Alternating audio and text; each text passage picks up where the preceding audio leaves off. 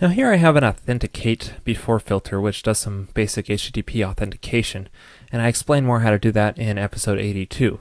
But what I want to focus now on is where to put your application configuration settings. For example, username and passwords. So right now what I'm doing is storing the username and password as just strings directly in the code and that's not very pretty as your code grows more complex. This is nestled uh, deeply within your code and it's difficult to find and change. So let's find a better spot to put this username and password information and what other inf other information that may be specific uh, just to the application settings.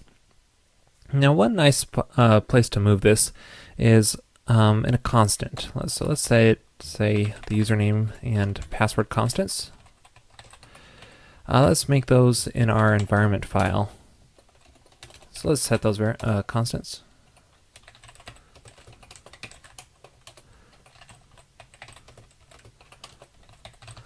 So we can set the constants here, and that provides, that's a little bit cleaner because now all of our application um, configurations can just be constants listed in our environment file, but uh, still not the cleanest. For one thing, let's say uh, we're loading, we store this file in our Subversion repository, and we don't really want to keep our username and password in our repository.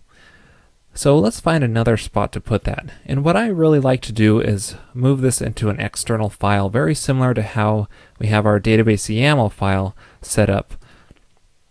So let's do that by just creating a new external file here. Uh, let's just call it config YAML. So let's make it a YAML file uh, a nice easy format to set some configurations. So we can easily set our username here. Oops, we don't even need strings in here. And our password.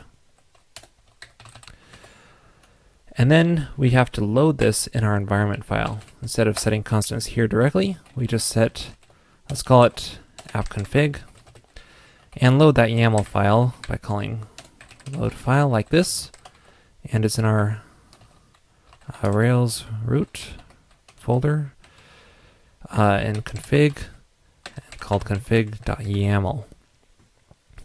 This will convert that YAML file into a hash and just throw it into this app config constant.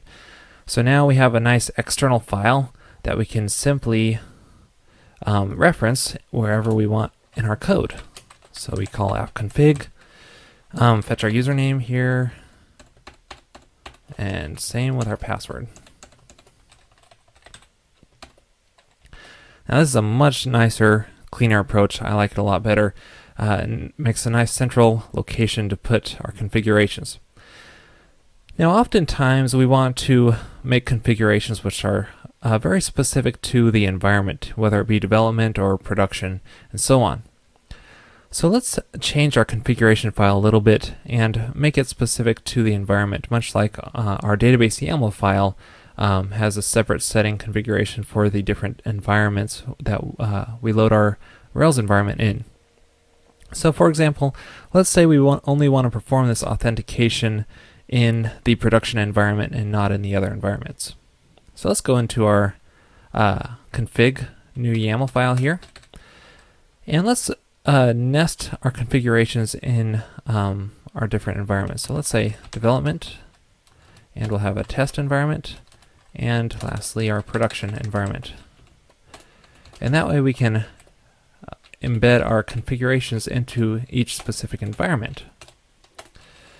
And let's make a new configuration here called perform authentication.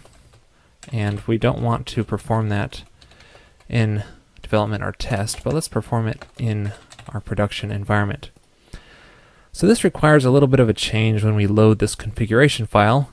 Instead of loading the entire hash, let's just load the subset, which is our Rails environment. So we just fetch that specific section of this configuration file and throw it into our, our constant. So this way, only the configurations files for that specific environment that we're in will be loaded into that app config constant. This will allow us to, for example, um, let's add a little condition here. Call perform authentication. So if that configuration is set, then we want to perform it. Otherwise, it won't be performed.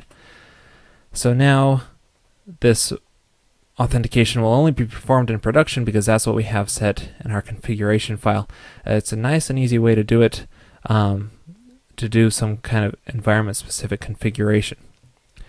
Now one last little step I want to show you here is uh, really specific to Rails 2.0. The other, everything else I showed you in the past, past this point, uh, was um, you could do in Rails 1.2 as well. But just to give you a little bit of Rails 2 uh, tips, one thing you can do is uh, add an initializers folder in your config directory. And instead of putting your code in here in the environment.rb file, you usually end up with a lot of initializer code in, in here. Instead of placing it in here, you can place it in a separate file in its own little file in the initializers directory. Uh, let's call it load config.rb.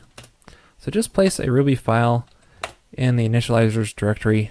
Uh, make that directory if you haven't, if you don't have it. And Rails 2 will load all files in this directory uh, be after it loads the environment. So it's a nice uh, way to organize your initializer code. Uh, so stuff like this uh, is a great place for it. And um, that's it for this episode. I have a Merry Christmas. This episode was based off of a tip found inside the Ruby on Rails Code Review PDF book by Peepcode Press. So, if you haven't already, I highly recommend that you check out this uh, code review book um, to get a lot more great tips similar to this.